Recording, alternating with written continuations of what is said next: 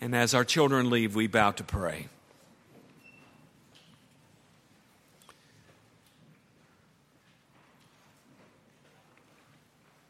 We pray, O God,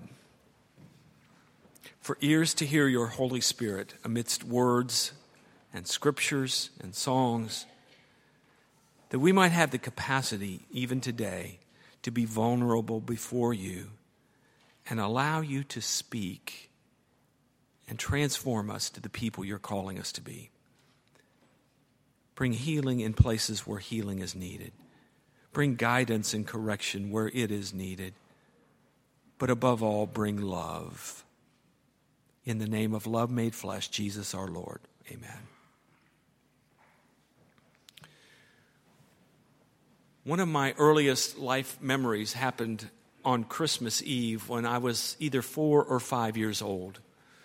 My family lived in Erie, Pennsylvania, where I was born, and my parents had put me to bed on that Christmas Eve night. You remember those days when Christmas took forever to get there, to get here. You remember.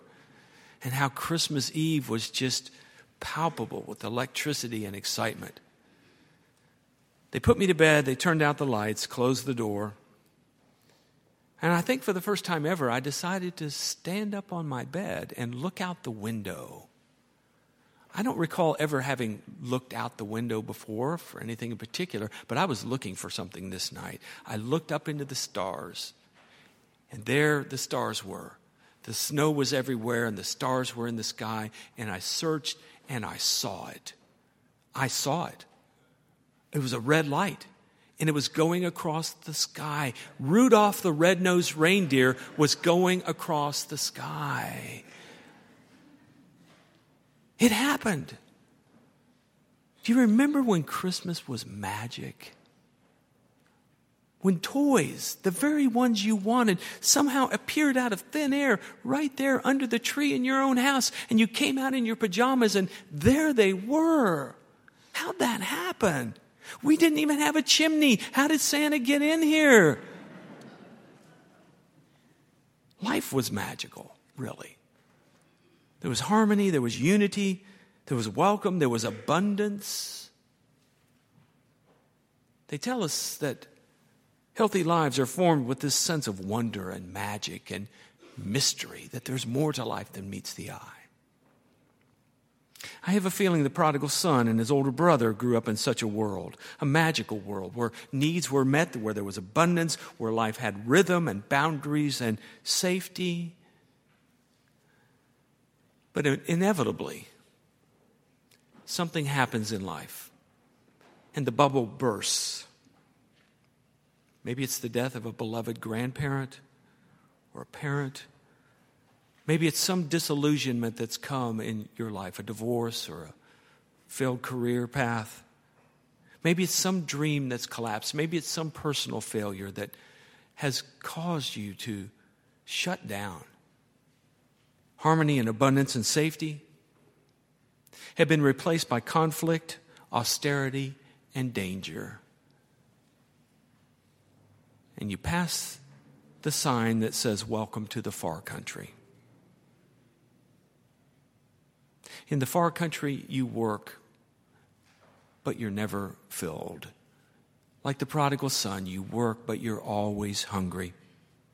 Everything you believed is thrown into question. You don't believe anything you're told anymore. Magic and mystery have been replaced by mental thoughts and mechanical thinking. You don't believe. You don't believe in Santa. You don't believe in Jesus. You don't believe in anything. I had a mother say to me this week, "I'm conflicted about this Santa thing, how much to play it up. Because I'm afraid that when my children learn about Santa, then they won't know what to believe or who to believe." I understand that. There is a risk that many people have found themselves stuck permanently in the far country of rationalism, of darkness, of loneliness, where there's nothing really all that good in life. And it becomes their life mission to tell others that either there's no Santa or there's no magic or there's no wonder or there's no miracle. The Christmas story's just debunked. Virgin birth, mm, angels singing, stars leading wise men. Who believes this stuff? That's where a lot of people live. Others retain the illusion. They show up for church on Sunday morning, but really inside the joy and the hope is gone. They're like the older brother in the story. They've remained home. They're still here. But they're lost in this maze of moralism and judgment and fear and insecurity. And the magic of the old days seems now like a cruel trick. You believe that stuff? Ha! Gotcha. I hear it in the sentiment that you've heard many times when people say, you know, I just am not in the Christmas spirit. It just doesn't feel like Christmas yet. By which I think they mean it doesn't feel magical anymore like it did when I was a kid and gifts magically appeared under the tree. I understand this. That effortless magic season of life. There, it's, those are fun days. But is the magic season of life just some sadistic trick that we play on our children ultimately just to break their hearts? What if its purpose is to plant little seeds for a different kind of magic, a different kind of miracle? The apostle said to the church at Corinth, "When I was a child, I thought like a child. I spoke like a child. I reasoned like a child. But when I became an adult, I put away childish things," or maybe a better way to say it is, I transcended those childish things. I came into a new consciousness. I heard it at a deeper level. And there it was. The prodigal son retains some little modicum of magic from his childhood. He'd left home, but home hadn't left him. He remembered. He remembered, how many of my father's servants have bread enough and to spare, and here I am starving. So he decides to go home, but he doesn't feel completely qualified. He doesn't feel like it's right. He composes this little speech. I'll go say to my father, "Father, I've sinned before heaven and against you, and I'm no longer worthy to be called your son. Make me one of these hired servants." But the text says, while he was still far away, the father sees him, as if the father's looking for him, hoping for him. It says that the father had compassion for him. Not judgment, not shame, not punishment, compassion. He runs to him, throws his arms around him, kisses him. The son begins his speech, but the father interrupts him, says to the slave, "Quick, the robe, the ring, the sandals, the fatted calf." And you begin to see that the magic of home is not some sleight of hand. It's not an airplane going across the sky that tricks a little boy. It's not some magic incantation. The magic of home is abundance, welcome, where all are valued and loved. I've always been a little suspicious of this prodigal son speech. We get to hear it two times in the narrative, when he rehearses it in his mind and when he begins to say it again to his father, "I've sinned against heaven and before you, and I'm no longer worthy to be called your son." I've always kind of assumed, I guess knowing myself, that he was kind of schmoozing the dad a bit, working it a bit, sucking up to him, playing the sympathy card. But what if we hear it just a little bit differently? What if part of what motivates this speech on behalf of the prodigal son is that he wants to come Join the Father in this work of home, in this work of love. Maybe life and Santa Claus aren't about magic in that childish way, but it's real in a different way, where we get to be the person in the red suit.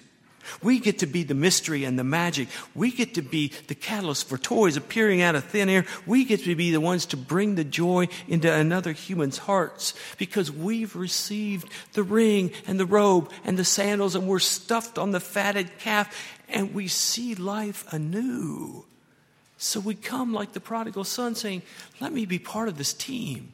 Let me be like my dad, not out of duty, but because the deepest longings within the human heart, every human heart, is to connect and receive and give love. It's why we're here. I quote the poet often, we were placed on this earth a little space that we might bear the beams of love. And when you get this at a conscious level, you wouldn't have it any other way. Because as fun as the magic of that Christmas years ago was, to bear the love, to wear the red suit, it's more magical and transforming and joyous than we can ever imagine. Our younger children, since they were small, have attended a Y M C A camp outside of Louisville called Camp Piamingo. Many of you know this uh, Y M C A camp that does sort of a Native American-based uh, theme throughout their weeks. The kids went every year. Lots of tradition, lots of rituals. At the end of the week, they have what they call the final campfire. They light the, the fire, the story's told, and it's magic. But over the years, the kids are able to detect sort of how it works. They see behind the curtain. They see how the, the fire's lit. And it takes some of the luster away. It's not quite the same. The magic is gone, or so it seems. Because then, as they keep going, they get to be the junior counselors, and then the counselors. Then they get to run the camp, and they get to be the one to turn that final campfire into magic for someone else. Is it different? Of course it's different. But the magic they discover is not the sleight of hand. It's the joy. It's the wonder. It's the love that is shared. In the fourth century, Athanasius said, he became what we are so that he might make us who he is. Or to say it perhaps just a little differently, he became what we are to remind us of who our daddy is, to call us to live into our destiny. We are children of love. We are made in the image of God, and as such, we have never, ever been forgotten. Ever. No matter how far we get in the far country, the Father is waiting, looking for you. John Steinbeck tells the story of a father and son in a poor Mexican village who get in an argument one day, so much so that the son, whose name is Paco, announces, I am leaving for the city and I'm never coming back. And he leaves. The father assures the mother that he'll be back, he'll be back. But days go by and Paco does not return. So after a week, the father mounts the little burro and makes his way toward the big city to find his son and invite him home. He goes to every place where young men are congregated, asking, have you seen my son Paco? But they say, we, we don't know. There's lots of Pacos in this city. We, we don't know where to find Paco. At last, the father, in desperation, takes what little money he has and goes to the newspaper office to take out an ad in hopes that his son might see the ad. The ad said simply this, "Paco, please come home. All is forgiven. Meet me tomorrow at three o'clock in front of the newspaper office. Love, your father." The next day, he made his way anxiously toward the newspaper office, hoping, praying that his son would be there. But when he rounded the corner where the newspaper office was located, he found that the street in front of the office was filled with young men, all named Paco, all hoping it was their father who had placed the ad in the newspaper.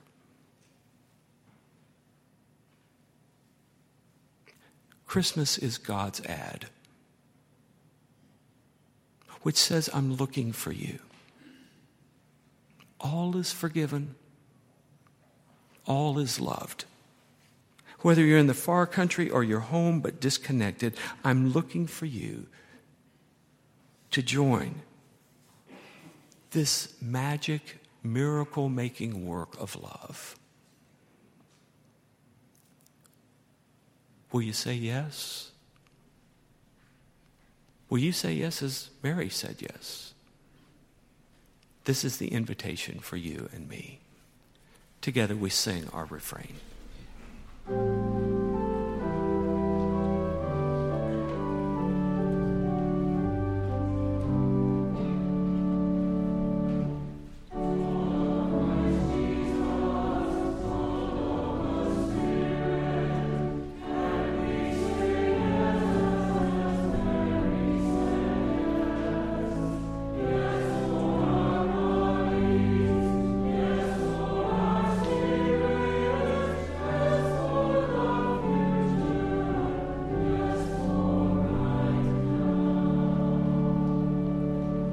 Number one hundred twenty-seven.